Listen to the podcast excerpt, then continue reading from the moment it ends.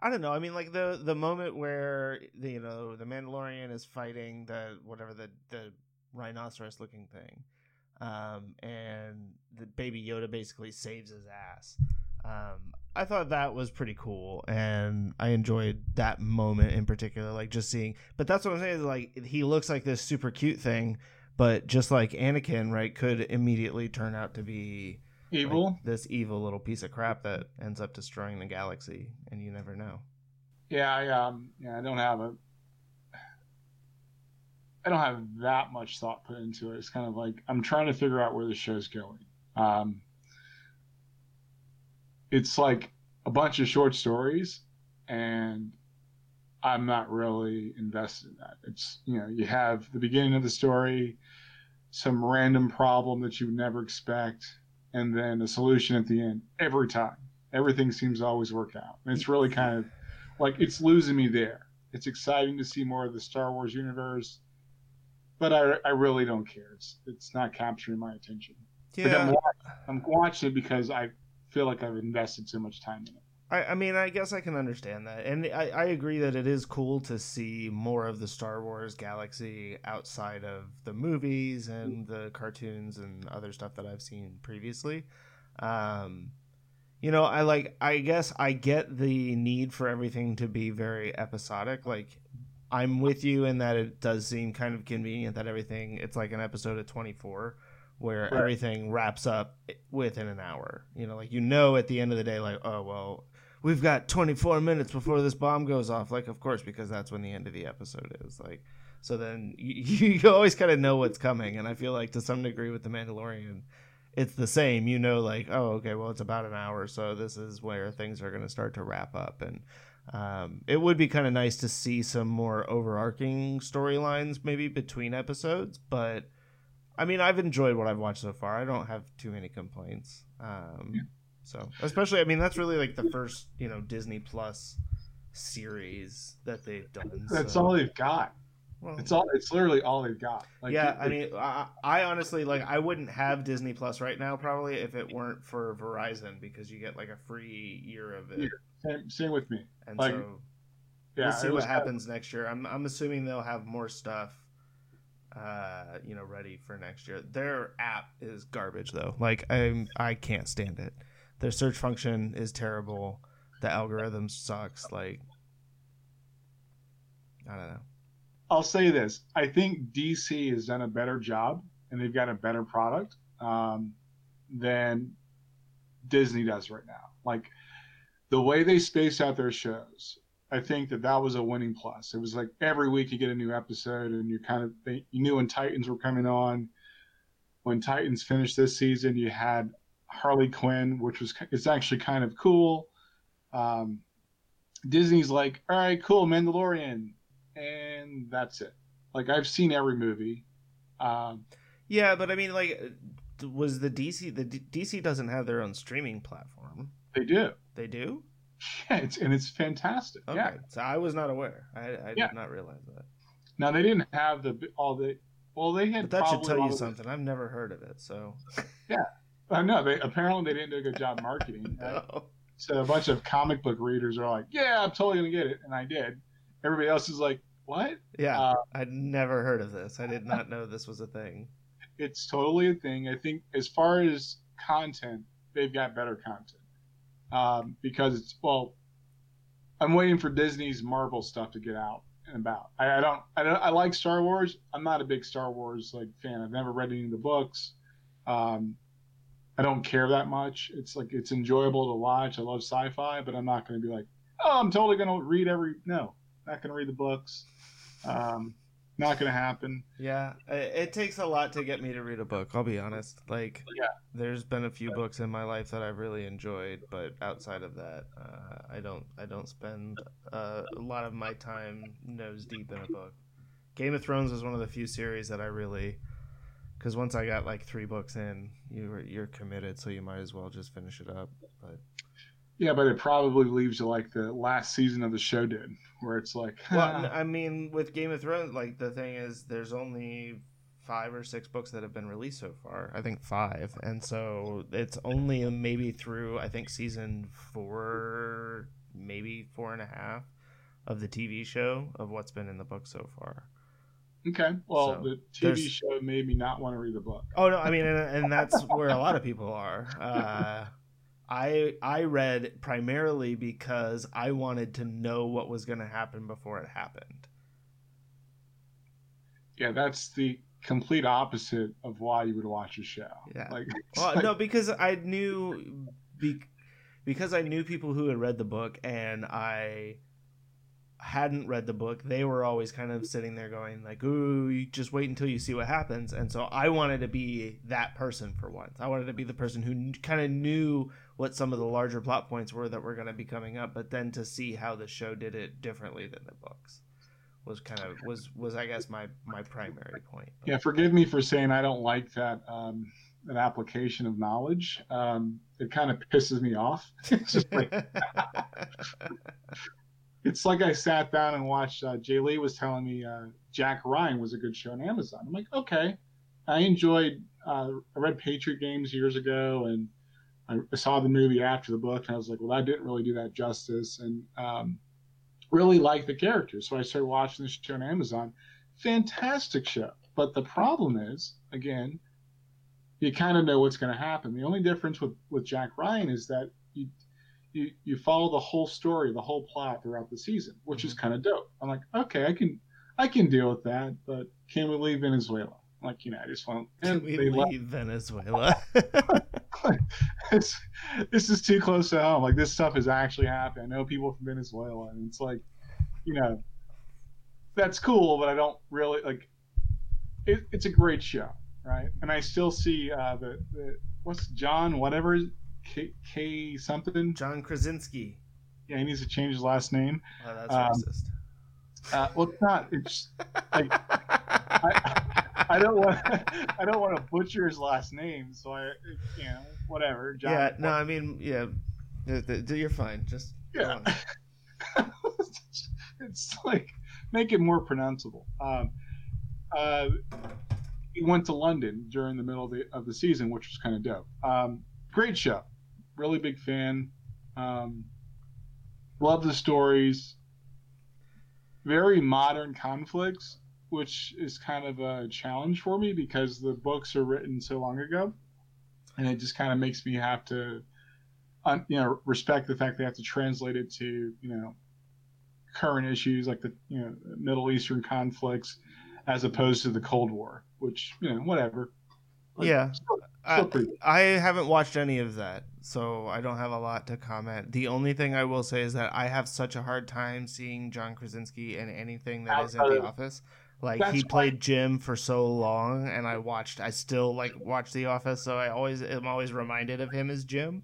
And so I always am kind of when I see him, I'm just waiting for him to turn to the camera and give that Jim look. You know, That's like what I keep. I'm watching like it's Jim. Like he can't be like this action hero guy. And when not yet. Like he needs there. There needs to be something else to separate him from that. Like he needs to go super dark in something. And I guess like he thought he probably thought that he did with um, what was it the the movie where you can't make any noise. Oh, quiet or something. A Quiet Place. Yeah, I never That was- watched that either. So yeah, it's on my list of things to watch. But scary movies aren't really my bag. wasn't really scary. Was yeah, that's what I thought. oh, so suspenseful, I guess. Like yeah, it's like okay um and i i kind of thought dude where's uh gosh the girl from the office what's her name Pam, pam yeah Pam um, Lama Ding Dong. yeah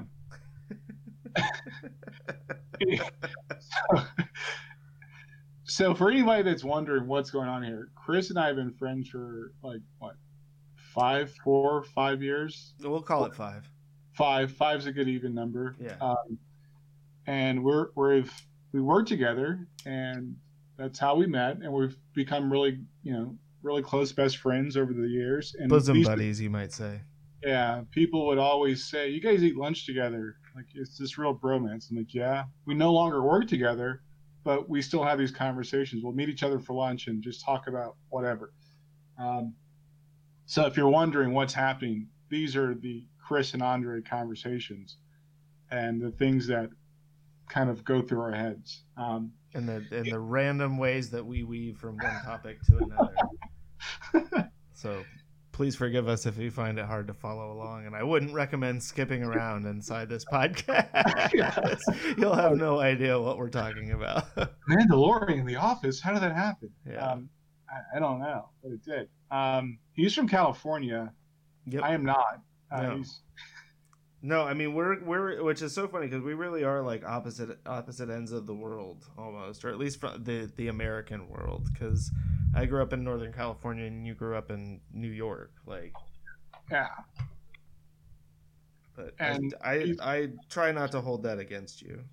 Well, I, I try to ignore all your hippie stuff. Yeah. Um, Well, says the guy who almost went full vegan and is now like, well, I'm just gonna be a vegetarian so I can still eat my eggs and bacon in the morning. Like, they have vegan eggs, they have vegan bacon. But I understand, I do. I mean, like I said, I have my guilty pleasures still when it comes to eating vegan. But, um, you know, I've the key for me was finding the proper substitutes. Um, so I was very excited when I tried my first vegan BLT the other day, and it was actually really good. all right. So we just had a conversation last night because like I'm I, I have no more cold cuts in my house. Mhm. Yeah. Like my lunch sandwich has been like peanut butter and jelly, which is not bad. It's a nice American like uh, staple. Yeah. But I'm thinking like, am I gonna eat like a tomato and lettuce sandwich? I don't think that's going to be a thing. I've got to figure something out because that doesn't sound number one appealing. Nope. But see, that's and that's where I think not. That's where I think a lot of people kind of they box themselves in because instead of focusing on trying to make what it was that you had before, minus like the meat, right? Because that's where that's where it's like lettuce and tomato, and then you'd have a bunch of meat and some condiments, and that's your sandwich, right? Like Yeah. so Sunday I took like pe- bell peppers, uh, asparagus, broccoli, cauliflower, onions, garlic, um, zucchini, like literally every vegetable I could find in my house. I chopped it up. I threw it in a bowl with some olive oil, a little bit of salt and pepper, and I roasted them um, for like half an hour, and got them just really nice and kind of crispy, full of flavor. And actually, this was yesterday. This wasn't Sunday. Um, all because I wanted to make myself a sandwich. Like I was driving around doing these errands, and I really wanted a sandwich. But and I was kind of thinking like, well, I could go to Jimmy John's and I could get a sandwich. You know, Subway, I've had their veggie delight. Like that's not bad. I could do that. But I just was like, no, I really want like roasted vegetables is what I want on my sandwich. And so I roasted all these vegetables. I took a sub roll, cut it in half, toasted it a little bit at first, put some veggies on there. I've got the um, what is it? Follow your heart pepper jack cheese, uh, which is you know dairy free, vegan, very tasty. Uh, put a slice of that on top, threw it back in the toaster oven and melt that, and then put this um, green. It's like an avocado lime sauce that I made for these black bean uh, tacos that I made the other night. And put that on there, all with some uh, fresh uh, baby spinach holy shit, dude! Like that sandwich was filling, delicious, and it didn't like I wasn't missing the meat. You know, All right. like it, it to me, it didn't feel like it was missing because it had those charred little bits from the roasted vegetables. It had tons of different textures and flavors because of I had so many different veggies and everything mixed in.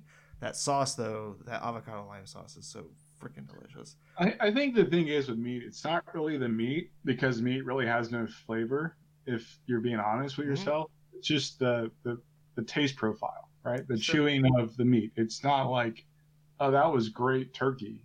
It's just that the turkey with everything else made you, you know, and everything else you ate made you full. Yeah. Um, and like yesterday, I had a bean burrito. Went out to lunch with uh with, with Paul, and like we went to Armadillos in downtown. Yep. And I was like, okay, cool, you know. Um, he goes, what are you gonna get? I said, "I'm just gonna get a bean burrito, and it was great. Like I, I didn't feel like I wanted steak and my burrito or anything like that. I was like, no, this is good. Um, and like I like I told him, I subconsciously haven't been eating meat in like three weeks, and so I just said, notice. I'm like, dude, I haven't been eating meat. It's not like I consciously just, oh, I'm not gonna eat meat. Meat's bad. Just like I don't want it. It's just like I just don't really crave meat. Um, and we watched the Game Changers. I'm like, oh, it's not really that healthy for you either. Yeah. Um, and I, I don't look. I really don't. It's like, eh. There are some things like a steak. I want a steak, so I found a couple of like uh, vegan seitan, like that. They they should change the name of that. Um, Satan not- steaks. I'll make sure people can all pronounce it the right way. Like, I'm not eating Satan. That's just not going to happen. Mm, Um, delicious Satan. Good old Satan. Um, and w- so I found a couple of steak recipes. I'm like, I'm going to give that a try, you know. And when you look at the texture of the food, it's like, that's it. It's it's the chewiness of meat, which, which is what you're really kind of like thinking, and the flavor of however you marinate your steak. Yeah. I'm like, that's that's super cool. I can do that. My my wife wants like she loves chuletas or pork chops. hmm So for her, like giving up pork chops is going to be a big thing. We happen to be looking through YouTube at this. Uh, shout out to Veggie Rose on YouTube. Um, she's Puerto Rican, and guess what? Puerto Rican or a lot of Hispanics like to eat chuletas. so she's got this great recipe for like, you know, fake um, pork chops. My wife's like totally going to make that. So it's really dope. It's like, oh, that's cool. So it's it's really the flavors that you, the mixture of the flavors and seasonings that you that you enjoy. Meats probably is it, it probably helps the flavors. I don't think it's the main thing that people want to eat. No, I mean, you think like, how much time do you spend seasoning and marinating and doing all this stuff to meat in order to eat it? right. You know, like that's the other thing I keep thinking is it's like I would spend so much time during meal prep just trying to get the meat ready to be cooked or wait, waiting to do that. And you know, with a with vegan cooking and baking and stuff like that, like that's not a problem. I also love with vegan baking since there's no dairy and no eggs. Like I can eat the shit out of that cookie dough. I. I mean, not that it ever stopped me before, but there was always that that that that little voice in the back of my head that's like, "You're gonna get salmonella, like you're gonna die from eating cookie dough because you have no self control, Chris." And now I don't have to worry about that. I can just eat as much as I want. No. that's a perk. I, I didn't but that's the thing that I have to watch though, is because you know it's it's I think it's a lot like the you know diet soda and you know uh, fat free or reduced fat chips and stuff like that. Where I start telling myself, oh, it's okay to eat as much as I want, or I can eat whatever I want because it's vegan, and that's not true. You know, like you can still definitely eat way too much fatty stuff, and especially like the the packaged foods. Although um, shout out to Thrive Market because uh, we recently got a delivery from them and found some at just like absolutely amazing. Like they have the I can't remember what the brand is. I'll find out later. But um, these like vegan cheddar cheese puffs that are basically like the big poofy um, Cheetos, and those things. I mean, like they taste just like Cheetos. They're addictive as crack. Like I ate an entire bag one night sitting in bed watching TV because those things were so freaking delicious. Um, and then I went the next day and went to Publix and bought four more bags because they carry it there. Um, so I had my first uh, veggie burger on Sunday, yeah, which was kind of weird. Um, what what weird. kind of veggie burger was it? Was it I I want to say it was soy based. Uh, okay. We had after church, we we had to stop and get the dog some food, and um, and that's what you got it? well, hear me out. I was in the car, like looking for like vegan and vegetarian recipes. Like uh, it's like my new addiction. hmm Um, Are you on Pinterest? no, uh, we'll we'll talk about social media in a second. All right. Um, and Tetchy and Jaylee go to get the dog food, and they come out. They're like, "Oh, Dad, we totally have some uh, some veggie burgers." I'm like, "Okay." I'm like, "I'm gonna try one." It was delicious. It was like great. I'm like, that is totally, you know, that's steaks and burgers are two things where it's just kind of like, yeah, I don't know if I'm ready to give that up. So the burger, I can check that box off and say, I'm good. The steak, I'm gonna make some recipes like uh, this week. I actually bought an Instapot because I saw a lot of cool recipes with those things. I'm like, yeah, I haven't gone the Instapot. I did get uh, I got an air fryer recently, which changed my cooking. Like, I just uh, sorry, I don't mean to d- derail you. You can keep going, but yeah, I love my I love my air fryer. I've been I've been window shopping and looking for the perfect air fryer. I'm buying an air fryer. Um, Uh, I've been talking about it. Just be- had to find. BJ's has one for like I think it was like seventy bucks. Uh, Oh, yeah? It's big, which I like, um, but it it's been great. Is it like a six quart or a ten quart? Uh, I want to say ten, but Oh, yeah? I'd have to double check. Okay. So everybody, none of these are sponsors. We're just Not yet, but we are seeking sponsorship. So if you like what we're saying about your products, feel free to send us a check. you can make it out to the Chris and Andre show since we don't have a name for it yet. we'll take that money. We'll take that money. Um, no, I, I totally like. They, so they come out and they give the soy burger. It was great. I had on Sunday. Um, steak. I'm gonna do. I saw a couple recipes on the internet, and uh, definitely gonna give those a, a shot. Um, so have you used your Instapot yet? No, I just got it yesterday. Uh, okay. Uh, I had a lot of good reviews. I saw a lot of great reviews about it. Uh, a lot of the vegetarian and vegan recipes I saw um, where they were basically like, "Oh, these will be super cool if you use an Instapot." I'm like, "Okay." Didn't have one, so I did it stovetop, and it didn't feel right. Yeah. So Plus, it takes longer.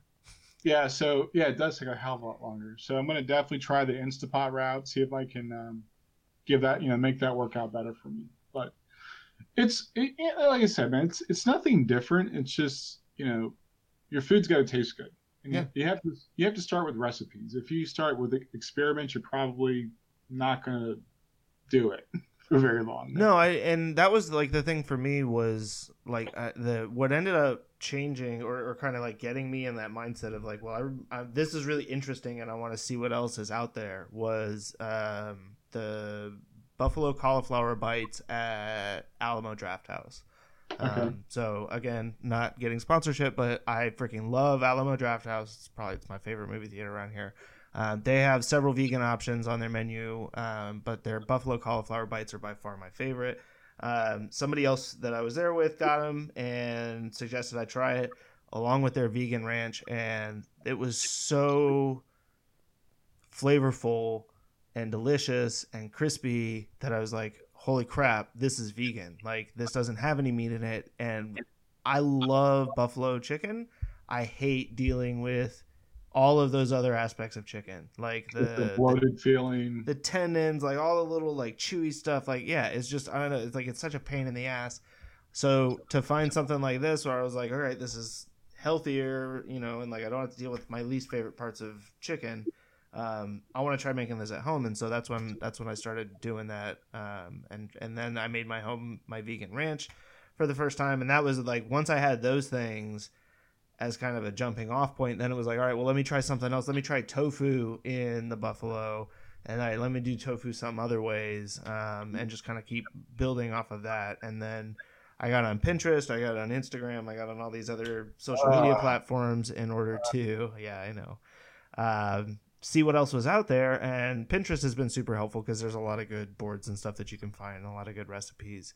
Um, but you know, I and here it comes. I'm tired of social media. there we go. That's what I was really. That's the only reason I said that was because I knew that it would get Grandpa off his rocker, shouting at clouds.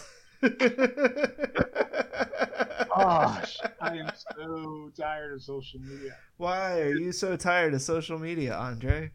It makes no sense to me. So, all right, First of all, the name is bullshit. Can we just say that?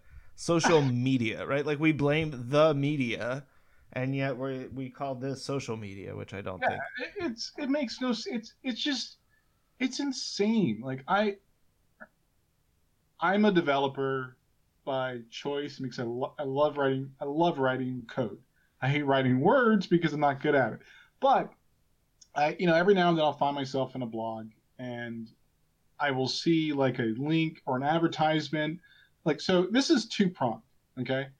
I'm sick and tired of advertisements on the internet. First of all, because it's it's stripping away like the you know what the what the World Wide Web was invented for. So that's like that's above and beyond social media. And then social media is like the sore on the top of the wound. It's just it's just mindless garbage. Like I, I don't get it. I don't understand. I, I I- don't understand the value behind it. I don't understand how people can form opinions based off of just like snippets of facts. I don't I don't understand how, you know, not to go on a political rampage, but like people are so swayed by le- legit snippets of information. It's it's just because three thousand people liked it. It's now a thing. And it's just twenty nine hundred of which were bots. Right. yeah, it, it, just drives me. It drives me insane. I, I, oh, I got caught. Like the, the the most I do that's in a form of social media is Google News on my on my phone. Right. Mm-hmm. So I, uh, my Google feed. I'll just like you know if I'm cooking something or random, like I'll just scroll through. I just happen to now. I did delete this app. I'm like I'm no longer interested in this conversation. Uh, Nick Cannon versus Eminem. Not going to get into that, but I just saw the comments. It's like, why are people, and they're retweeting their comments. Like, who cares? Like, I really don't care. But I got sucked into this world for like 20 minutes of, you know, can Nick Cannon actually rap? No. so. No, just just to end the conversation, not the conversation, but the debate about that. No, Nick Cannon cannot rap, and that's not that's not your day job. No. And then just the the fact that people are tweeting about this is what people are spending their time focused on. Like they actually have an opinion about this. It's like who cares? At the end of the day, I, I really don't care. I, I, don't care. I don't care about Facebook. I don't care about Instagram. I, I got rid of Instagram like two years ago or three years ago because I almost took a picture of my food. I'm like, this is not who I am. I have an entire profile dedicated to pictures of my food now. Ah. Oh, I, I, don't know if we can be friends anymore. Yes, we can. Come on. If, if that's going to continue. No, I mean, but in fact, I have I have two separate um, Instagram profiles that I ended up creating. Another one is just pictures from my travels. Um, but the thing that I think uh, for me, right, neither of those are about me personally gaining recognition because if you go look at either of which, which I don't even remember my handle, so I'm not pimping myself out here. Um, but I don't f- feature pictures of myself or include my other, like, you know, Instagram handle or anything. Like, it's not for self promotion, it's really more for self organization and wanting to, like, share some of that stuff out because my Instagram profile is private. Um, and so these ones I made public because they were things that I knew I didn't mind sharing pictures of. I mean, and that's all they are. But um, I don't know. It's kind of cool sometimes when you post a picture of like, you know, this delicious banana Bundt bread Bundt cake that you made, and Del Monte Fresh Foods is like, wow, that looks amazing. Or uh, what was it? The lemon garlic orzo that I made the other day, paired with this uh, Chateau Saint Michelle dry Riesling, and they were like, "Wow, what a pairing!" I don't know. Like, it's kind of cool sometimes to interact with those brands. Uh, okay, that's and, that's cool. And I think that that for, but see, that's where I think like I don't disagree that what. I don't think that social media itself is the problem. I think it's the way that people use it. You know, like what it's been kind of degraded into where you're right like people do waste their time on stupid petty arguments over whether or not Nick Cannon can rap or you know whether a dress is blue or gold. Those things don't matter and they shouldn't be the focus of our time in any way shape or form. Um, but I think there there is some value in having this type of platform to be able to share information you know, I, again, like I don't, I don't think that it's, I definitely don't think it's being used or leveraged to it the greatest of its abilities, you know, and it's certainly not what the inventors of the World Wide Web ever envisioned. I think for, um, you know, the the end result, and and but then again, you know, we're not saying that this is the end result. We're not at the end, right? Like the internet is only 30 years old. We're still growing with it and trying to figure out how to use it. And I think there is that true though? Because it, we're we're probably at the peak of the. So once something goes critical mass, mm-hmm. I'm not an economist. I'm I just, but I'm just saying once something goes critical mass, where most consumers make it into a utility, whether that be the radio, the television, um, and, I, and I'm old enough to remember, you know, Al Gore inventing the internet, whatever. I'm also old enough to remember, you know, Clinton saying, making, and paraphrasing here, that this is going to change people's ability to learn, right? Mm-hmm. What I've always been disappointed in is the fact that one truism is that there was never going to be a problem with access to information. Ne- right. Never that was never a fear. The problem is where do you put it in front of people's faces, right? So the the myth and lie that of, of affordable internet and everybody having access to information that's never been realized. Now it's it's been impacted greatly by the you know invention of the smartphone and that hitting critical mass so more people have access to whatever but the stuff we're putting in front of people's faces if you look at any website most websites there's advertisements galore and i get that well i get that you have to make money in order to do these endeavors i understand that what i don't really appreciate is like if I go to which I don't, if I were to go to CNN, I don't want CNN to turn into a television. I don't want their website. I'm going there for news. I don't want you to sell me Carhartt like uh, jackets. Like I don't. I really don't. And now there's duality in what I'm saying. They've got to be able to afford and maintain their their site. So I, I understand that. But it's not just that one advertisement it's like 20 right, right. like I, I, don't if i wanted you know i can tune them out but i'm just real i think i'm just at a point where it's like all right that's a that's a lot it's it's like way too much yeah no i mean i i, I agree you know like i think the and it's it's interesting to me that you still see as much you know display advertising as you do on the internet because I thought we'd reached a point where people would have figured out that for a lot of us we're running ad blockers so that we're not even seeing a lot of that stuff. And for the rest of us, we've seen it for so long now that we've developed a certain blindness to a lot of it. Um, it's just not effective. But I, uh, I don't know. I agree, and I don't. I, I, I especially when you apply the bastardization of social marketing platforms into they're just advertising gimmicks right? right? it's another place to advertise it's another way to get, gather information it's another profile that i can use to determine which ad is going to make me the most money when i show it to you right. and you know that's that that part of it i definitely agree is less than ideal um, and it's part of the reason that I've I've pulled back, and that's you know I mean it doesn't make a huge difference, but it's why I keep all of my personal like social media accounts private and stuff like that is because I just I don't want a bunch of bots and other random people having access to my information because they don't need it. Yeah, I, I, don't. I mean, I don't have a solve for it, but I do think there should be some type of. Um, there should be. Uh, companies should be able to make money. I, I'm totally on board with that. Uh, there's got to be a more like responsible way to uh, to you know keep your business afloat. Like I'm not a big fan of like blogs now that are turning into paywalls. Like uh, one I can I'm really tired of now is Medium.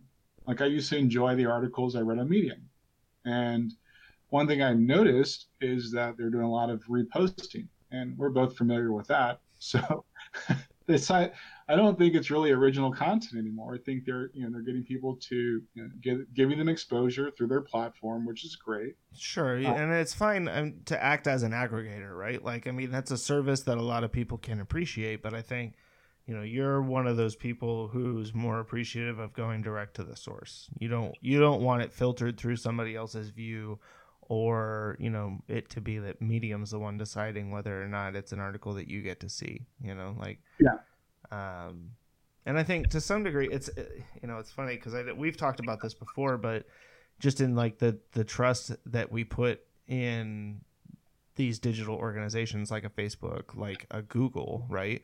Where how I mean nobody understands except even most of the people inside Google probably how the uh, search algorithm works, right?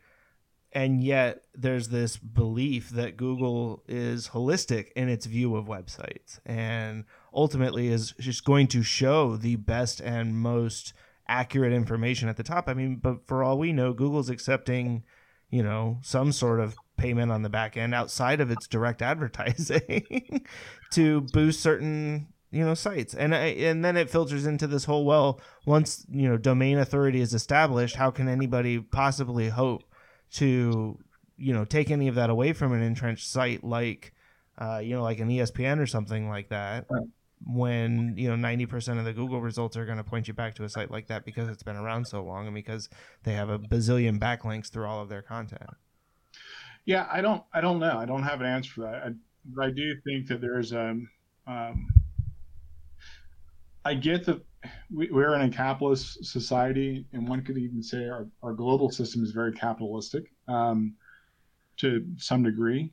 Um, yeah i mean as the driver you know for the longest for a while now of the global economy uh, uh, being a capitalist society i'd say that's true so I, I think that one could, you know, also. I mean, there's got to be ways to to make the internet, and we're only talking about one layer of the internet, right? So Mhm. and the- that layer being the World Wide Web. You know, how do we get that to being more, not pure because that's probably never going to happen, but more useful. Um, so I think the usefulness of the of the of the World Wide Web is it's very few and far it's very few and far between. I guess one question I have, just because I'm am personally familiar with your political leanings, um, what do you think is the best way to go about that? Because the only way that I can see is through a lot of fairly heavy regulation and enforcement of advertising practices and those sorts of things on the internet. And I'm just kind of curious to get your take on it, since you're, you know, historically more conservative leaning, shall we say? so my yeah and you're from california so my my thought is for and that's the uh, the cesspool that create a lot of the problems um no actually that's not true I know. here's here's here's what i think i think that people are still smart enough to make decisions right i think that consumers have a, a, a personal responsibility to um, be good stewards of what they're purchasing and the services that, that they use so I don't think regulation is the is the right um, is the right avenue. Let companies fail, right? So uh, I'm going to paraphrase Jeff Bezos. He made a, a pretty accurate statement. Most companies die, not fail, but die within 50 years. Okay, and it's it's a very small percentage of companies that last longer than 100 years or or even 50 years, and that's perfectly okay. Like I'm not saying let's go chop up Facebook because you know, we chopped up the bells, and guess what we have now? We have AT and T. But not only are they AT and T, but they also bought movie theaters. right? So, and DirecTV, and yeah, yeah, so they're now one of the largest communication uh, companies on the globe. bigger than No. Bell ever was. so well done. Um, you know, going after Microsoft doesn't hold true because you know a, a successful company is going to figure like don't penalize people for being successful. Don't empower customers to like uh, to to lean one way or the other. Let them make those decisions. If I collectively, uh, is you know, with myself and my peer group, decide that Amazon is bad, and I, you know, start that whole one man crusade that turns into my peer group and whatever, then you slowly pivot that away from Amazon. But that's probably not going to happen because I'm actually waiting on something from Amazon today. Me too. I don't think they're bad. I think that they've just figured out a way to be very competitive and to figure out a way to win. Sure. Not hit. I don't think hit. I don't think they're hitting below the belt. I think other people, other companies, are just slower to, um, to recognize things are changing. Yeah, and I think you know Amazon was one of the f- w- w- was in a lot of ways early adopters of some of the you know newer technologies. You know that I think it really helped to give them that extra leg up. Um, you know, it's starting to come back to bite them. I think a little bit now because you make so much progress when you're a small company doing those things. Once you become this large organization, you become more of a target for you know feedback, uh, negative feedback and pushback from, especially within the organization and some of the practices and stuff in terms of you know their employment. Um, but I'll I'll say this: like I think uh, Amazon's uh, inevitable move to New York, the way it happened, the way it played out, makes sense, right? They were going to go through and pretty much like ruin parts of New York because it was close to Manhattan, close to you know, they don't belong in Queensbridge. They're not going to hire the people from the community. I, I think uh, gentrification is is awful. Uh, it, yeah, I mean, is- what they're going to do is rebuild that entire area and then sell all of those houses to people, the people that they do want to hire. Right. They're not going to hire the people that already live there. I mean, that's. Yeah. I, I don't think you should displace people for the sake sake of your business. I, I believe I, I believe very strongly that, you know, when I was younger, like I'm not old, but there was this term that went about a lot in, in, in companies called social responsibility, right? You don't hear that anymore. Like right, it's I, it, and it's that you know the obligation to the community at large, right. right? To improve the community that you are a part of, and I think what you see far more often now is a parasitic relationship with organizations, right? Like uh, at Amazon, where they're sitting there going, "All right, well, which city in the United States is willing to give us the biggest tax break?" Right? Where can we get the most back from this? It's not about well, where where would we have the best impact, right? Because if that were the case, they'd be putting that place somewhere in West Virginia or somewhere in the Midwest, somewhere where there's absolutely they got dick all for jobs, you know. Or where you like let's where are the coal mines? Let's yeah. put Amazon there. Let's go find a place where it's predominant like Ohio or whatever. Exactly. And. It's so I think social responsibility it's it's um it, it's a term that's not used. It's it's all about brand. People want to be brands. Like you're you're a person. It's your public image. You're not a brand, right? You're still a person. You're fallible. Let's stop. Let's stop playing with words. And I want that's probably another topic, but I you know I think I do believe that Amazon's a great company, and I don't want to penalize them. I want them, like they didn't pay taxes in 2018 again, or 2019, right? And they won't pay tax. It's like, all right, uh, change the tax laws. Like th- that should that shouldn't be a thing. Like just like figure that part out. Like that shouldn't be that complicated. It's it really not shouldn't. it's not a left or right right conversation. It's the it's the correct conversation to be having. And I think that both sides of the aisle are they're they're dancing around the issue. The real issue is like, yeah, the reason why they're able to get by with that, and now you want to turn them into the villain, it's because you guys play you you all play in the same rules. Right. You, you guys are writing the rules, and you're trying to make Amazon or like breaking up Facebook doesn't fix anything. Breaking up Amazon doesn't fix anything because the rules are still in play. Right. And until you get the rules to be where they're consistent, or you don't get where a company can't move 98% of its assets to like Copenhagen or wherever you know wherever Ireland. they're going to Finland or wherever and, and, they can dodge 98% of their taxes yeah. and only pay like 12% in these these host countries then there you have it yeah. you know it, it's not going to get fixed by some imaginary trade deal between Canada the United States and Mexico well we are neighbors but the reason why we're fighting over tax breaks is because you want to move the factory there as opposed to paying people like what they're you know what they're worth in the United States. Right. So I, I don't care what any politician tells me. It's like you guys are you, you're dancing around real issues. The real issue is how do you level the playing ground for people to actually like unfortunately sink or swim? How do you close some of the loopholes? And then let the company either if Amazon or, or, or, not, I don't want to pick an. If these companies didn't have the outs that they have, would they be as successful today in this in a level playing field? That's a good question. Yeah, absolutely.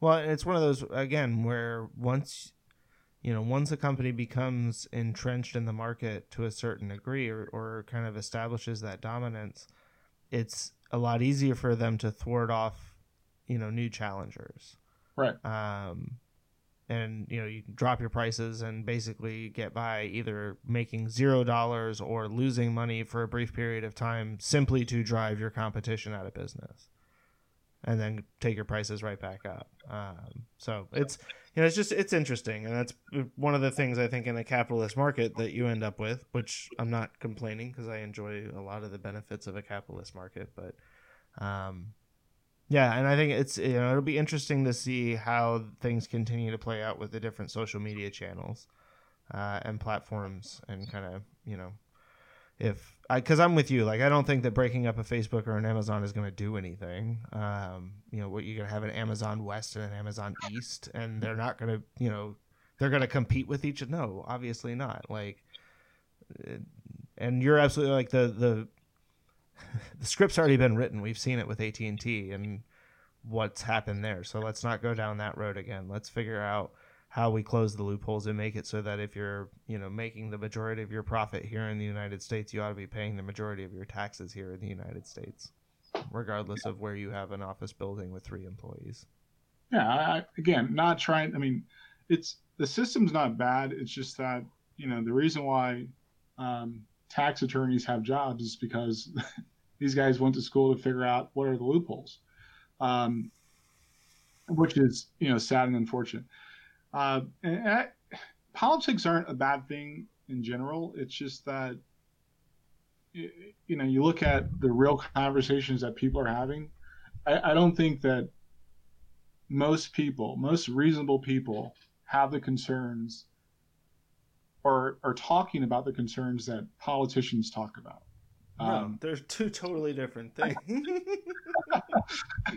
like, but it also, I think we've this is incredibly cynical, and which is you know, it is what it is. But I I feel like that's part of the part of it's the point, right? Like it's, it's part of what we've gotten to now, or it's the result of what we've gotten to where. I think as a society, we've kind of come to the point where we're like, well, we're going to let the politicians deal with that. But then what does that mean? That means that you literally have like a breed of people that we've deemed are fit for political office. And the rest of us are, you know, that's over my head, or I don't know how I would solve that. So I don't want to get involved in it. I don't want to think about it. And I mean, I'm just as guilty of this as the next person because I once 2016 happened, I started tuning out because it was just, it was depressing. Like I was having such a hard time processing a lot of that news um, without feeling just overwhelmed and kind of like lost. Why? Um, I don't know. It just felt everything felt wrong to me. Everything seemed it seemed like you know, I like it didn't matter what happened. Ultimately, it was all everything was going to go down the way it was going to go down no matter what. Okay. I I don't yeah, I don't I'm not saying that's the right attitude to take, obviously. Oh, yeah, to be clear, I'm saying I'm I'm as guilty as the next person of of not having the right conversations about yeah. this stuff, right? And and not being as involved as I sh- as I probably should be, especially at my local level. Um, it's something that I would like to figure out how to become more. I'd like to spend some time getting more involved in local politics and making more of a difference there, because ultimately, while I you know, yes, we need leaderships at a global level, we at national and state level. Uh, you know, the local stuff is what's going to directly impact me the most in the near future, and that's where I'd like to start. I mean, that's. I mean, um, our. our and so former... I'd like to take this moment to announce my official candidacy for president of the United States 2020. Doesn't get more local than Washington D.C. for Chris, so. We're oh, running yeah. on a platform of Pop Tarts for everyone yeah, I, am confused about like uh, you know we talked about this. I, am confused about the, the Democrats and what their what their plan is. It's like yeah, you guys they don't me. have one. Let's yeah. be honest, and th- it's because they they came into 2020 already expecting a loss, even with everything that's gone on. They looked at 2020. I'm I swear, and they looked at well, we're probably not going to win that. So let's just we'll throw Bernie and and crazy Elizabeth out there um, with you know booty sweat and we'll see what happens. Maybe Beto will come through for us, you know, and and it's like no, I mean that's too soon. Adam Schiff, you know, he's gonna run. And it's like you know, I I don't know, man. I I'm with you. I don't understand what the Democrats' plan are is. Um, and I don't. I mean, it's not. It shouldn't be Joe Biden. You know, no, I, I don't think it should be Elizabeth Warren or Bernie Sanders. Like, so if you've gotten rid of those three, then who are you left with? It is it, like it's booty check, Boot, booty, booty check, booty sweat. he needs to change his last name. Yeah. See, now it makes sense, right? you don't butcher somebody's name. He's like booty, booty sweat. I mean, I don't, I don't know. I don't have. Um, I, I know the dogs in that race. None of them. I like Andrew Yang um, because he actually speaks English. Um, Cory Booker looks like. I mean, no offense. I know he's from Jersey, but it's like, yo, man, you're you're trying way too hard. Like you're you're trying, like you're saying things to impress somebody, but you're already at the dance. Yep. And I, I don't I've never understood that about him. Like it's like he doesn't really connect with people. Um, I saw him on uh, Patriot Act with. Uh, so shout out to. All right, let me also say, I've listened to a lot of NPR and I'm watching a lot of. You like, still haven't changed your radio station? I am working on that. Um, a lot of progressive, liberal. Like I don't like like progressives just freak me out. Liberals. Ah. Um, Which are worse though, progressives or liberals? I think progressives because progressives are are fueling Bernie and, and Elizabeth Warren. Okay. I just don't agree with like none of the, none of the things they say are actually realistic. You know, um, that's what makes me uncomfortable. Like, I don't I don't subscribe to that theory. I think you should be like the the ideal candidate is realistic, more than likely moderate, and like honest. And all like honesty and real, realism are they, they do play hand in hand. A moderate is should be wise enough to know that most of these things won't happen in the first four years. The least I can do is lay the, the groundwork. Right. That, that's my biggest, you know, President Obama, well, like honestly, like that was my biggest criticism of him. Was it Like- was his goal of getting all of that done in four to eight years and He wasn't honest. Yeah. He he wasn't realistic. Like he okay. No, I mean you're you're absolutely right, and especially with like uh, with the um, Affordable Care Act, you know, it was basically like we're gonna put this in place and everything's gonna magically be fixed. It was the ma- it was the magic wand syndrome, right? Yeah. And, And I- I think as far as like love being level headed, hats off to the guys. A great speaker, phenomenal. Hats off. Um, I I think what, and I learned this from after I voted for Clinton twice. He lied. He did a lot of time. He spent a lot of time lying. most and- politicians do. That's fair. and when I was younger, it's just like, yo, this is totally like, sounds cool. Yep. When I got older, I'm like, how are we going to pay for that? Right. You start to read through the bullshit. Yeah, it's like, And you start to when the when the hard questions start coming and somebody doesn't have an answer and they start changing the subject to something else, you start to recognize, oh, okay, they're evading because they don't know how they're going to solve that problem. And depending on what it is, maybe that's okay. But usually it's, well, how are you going to pay for this, right? Yep. If a candidate walked up today, and I, I think Andrew Yang has been the closest to, to even do this, and not talking about actual, I mean, sol- solution based, yes, but realistic about the fact that these are foundations. Not the thousand dollars a month for everybody. I mean, that's cool. It's like a perk, but I think his his his message is more like it's more realistic and honest, um, and it's very moderate. Like he's not saying, "Yeah, I'm going to go and give everybody a unicorn." That's unrealistic he's not trying to penalize companies. Like if you start penalizing companies, where are people going to work at? Yeah. You know, um, I was actually pleased with Cory Booker for actually mention, mentioning uh, gentrification because that's actually a problem. It is. It's like we're displacing a lot of people in this country and we're acting like it's normal. You look at what's happening, I mean, just in this area that we live in between Raleigh and Durham, you know, Yeah. between those two cities, you know, Raleigh is clearing out mm, uh, thousands of acres downtown so that they can put up some new high rise, you know, multi million dollar apartment shopping complex. Um, you know, the, the freaking Durham, like, let's just renovate the entire thing. What are we going to do with all these people that lived here before? We don't really give a fuck. Yep. We're going to give seventy thousand dollars for their property Yep. and have that. Yep. But- and then we're going to turn around and we're going to sell it for half a million dollars. You know, when we put a uh, one hundred fifty thousand dollars into a house on top of Yeah. it, like, but that you know, it was only worth seventy thousand when they were living here, but now that they don't live here, it's worth five hundred thousand. But you want to penalize companies, Yep. right? Let's pen, let's penalize the municipalities that are actually more, you know. So I agree with your oh, there's a cat. Yeah. I agree, I agree with the you know start local, uh, but at the same time, the national the national stage is it's more depressing. I, I think there should be term limits for every Everybody. everybody. There Like- should governors, senators, state representatives, these people that are lifelong polit there should be no such thing as a lifelong politician. You should not be a career politician.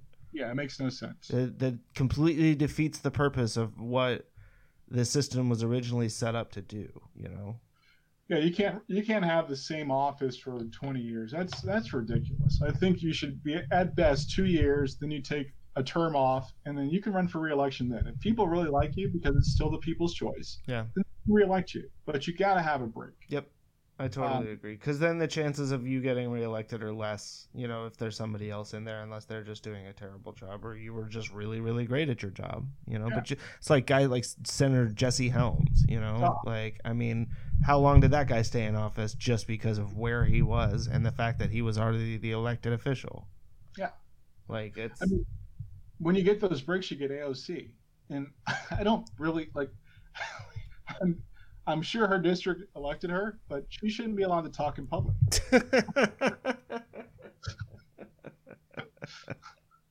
Like she's she's on my list of people that should like have a translator at every. Her and Biden, Elizabeth Warren. I mean, they, she should not be allowed. Like, she says some very inflammatory things. Like yeah. when you start insulting people, like I don't I don't want to hear that. Like yeah, you're, it's great. You are who you are. You got elected. That's fantastic.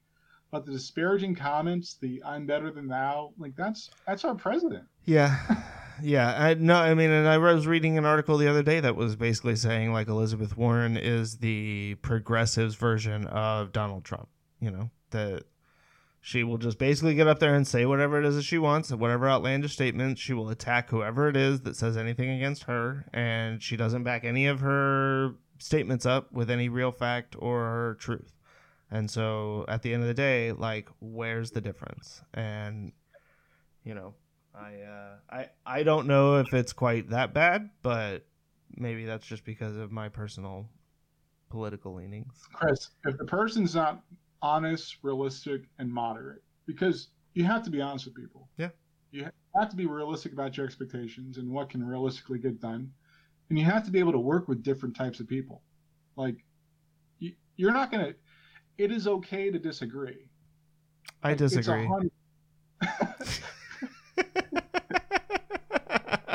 I mean, you're right. I mean, but it's okay. There's, I mean, uh, the, the last place we were together, like, how many times did I hear things where it's like, wow, that's, that's amazing that you said that. Like, you actually formed words to let that come out of your mouth. Yeah. And I didn't, I never, ever, ever attacked it. Like, it's okay. You're entitled, you're literally entitled to your opinion. That was the whole reason for my quest of listening to NPR because I didn't under I didn't understand what where people were getting their information or like how they were forming their views. Yeah. Because I didn't listen. It wasn't like I was listening to Fox News or anything because that's weird. No, Um, but when yeah, if you're not getting any of that news input from anywhere or any of that information from any of your other sources, then you're not going to have this. You're not going to necessarily understand where people are coming from. It doesn't right, like it doesn't mean that you agree with it, but you have a a foundation, right, that you can then build off Yeah. of.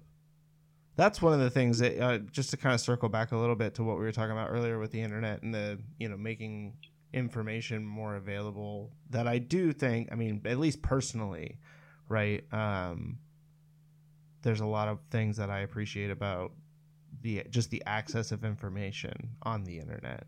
Um cuz I'm one of those people where I'll be watching like a TV show and they'll make some reference to something that I don't necessarily understand and I'll spend the next 45 minutes to an hour going down a rabbit hole of Wikipedia links. Like you know, digging through, trying to just understand, well, what the hell is this? What are they talking about? Or like, you know, some reference to something that I'm familiar with, but that I've never really understood exactly what happened. Um, and so for that purpose, I think for like doing actual research, it's pretty incredible. You know, just the the wealth of information that's out there on just about any subject that you could possibly imagine. So I'll t- so my son's name is Chris. So we were talking about this one day, and I was like, you know what, Chris, literally, the internet, for, and I, I use that term loosely, the World Wide Web, all that is is a new TV. It's just another television with more channels. Like you, you can still get the same crap as you could from a cable box, a satellite box, or a, a direct feed into your television. Yep. Like you could have two, you could literally have 200 channels and only watch 10. The internet, in its current shape, social media is another channel. Basically, uh, you, you pick your favorite blog, it's another channel. If if you don't understand like the sources of the information you're getting, it's like watching like talk, you know reality television all day, and then thinking that informs you on how you know normal or more consistent social interactions are right yeah if that were true then we're all in trouble um, so i don't i don't disagree with the the purpose or the you know the intent behind you know making the internet like the tech the technology the world wide web more accessible yeah. i just currently disagree with like yo who's who's the pro- programming director because his ass needs to be fired.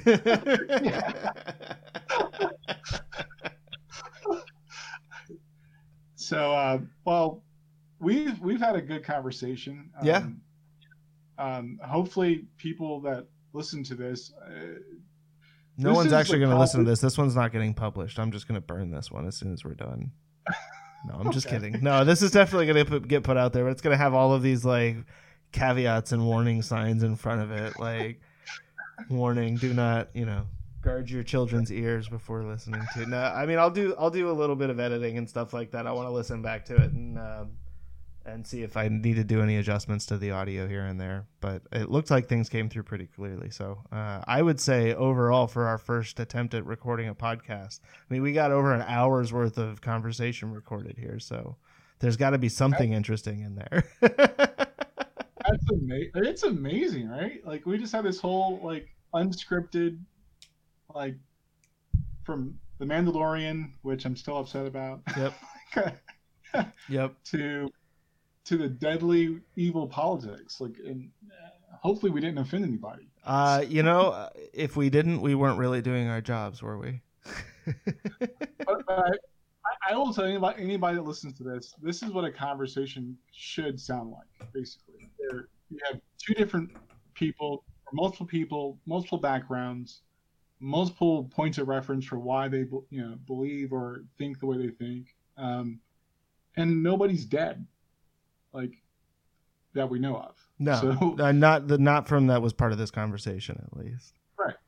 No. So I, I think that that in of itself is you know and at the end of the day the goal should be to learn something right like when you're having a conversation with somebody else try to learn something they they most yeah. likely like everybody that you run into knows knows more about something than you do it may not be something that's necessarily of interest to you but they probably know more about something than you do so see if you can figure out what that is and learn it and then you'll know more than they do if or you think about it, if you do that with every person that you meet by the end of your life, you're the smartest person you've ever met. That's pretty ambitious. or you can truly like just learn to respect the differences. Yeah, right? that too. Um, I guess it's a lot simpler. You're ruining my evil plans here, Andre. Oh no, that that's that's that is pretty evil. That's pretty dastardly. like, you'll be the smartest Why would you want to do that? Like, I've been watching too many kids' cartoons. That's what happens when you have a six-year-old. You turn into an evil villain because you watch all these kids, and then it's like now as an adult, you watch it and you're like, man, I really understand what that guy's what that guy's problem is. Like, I, the world sucks. I want to burn it too. he was on something. or he was on something. One, one or the other. oh, we didn't even talk about sports, man. No, we didn't. Um, they're not. Uh, I mean, I don't know. There's not that much to talk about. I I won't mm. even mention the thing that I'd love to. If you were any other Carolina fan but you, trust me, we'd have a whole conversation about that. Um, but uh, did your Broncos win this weekend? I can't remember. Oh, they got crushed, twenty-eight to three. Who are you flying? KC. Oh, that's right. Well, that's okay. My Chargers got their asses kicked too by the fucking Vikings, like twenty six to ten or something like that. At least the Seahawks won, and Markell Johnson had that sweet half court buzzer beater to beat UNCG. and I, you get state fans out here on Twitter that are like, "Oh, we should be top twenty-five. I'm like, "You needed a fucking buzzer beater to beat UNCG." Now, granted, it was at UNCG, but like Guilford County also has the highest like percentage of Wolfpack alumni of any county in North Carolina, higher than Wake County. That's an interesting fact. Yeah, I learned that learned that when I went to the uh, alumni association dinner before I attended NC State. So that was oh, also okay. like 20 years ago. So God knows if that information is still accurate. I'll just assume that it is, though.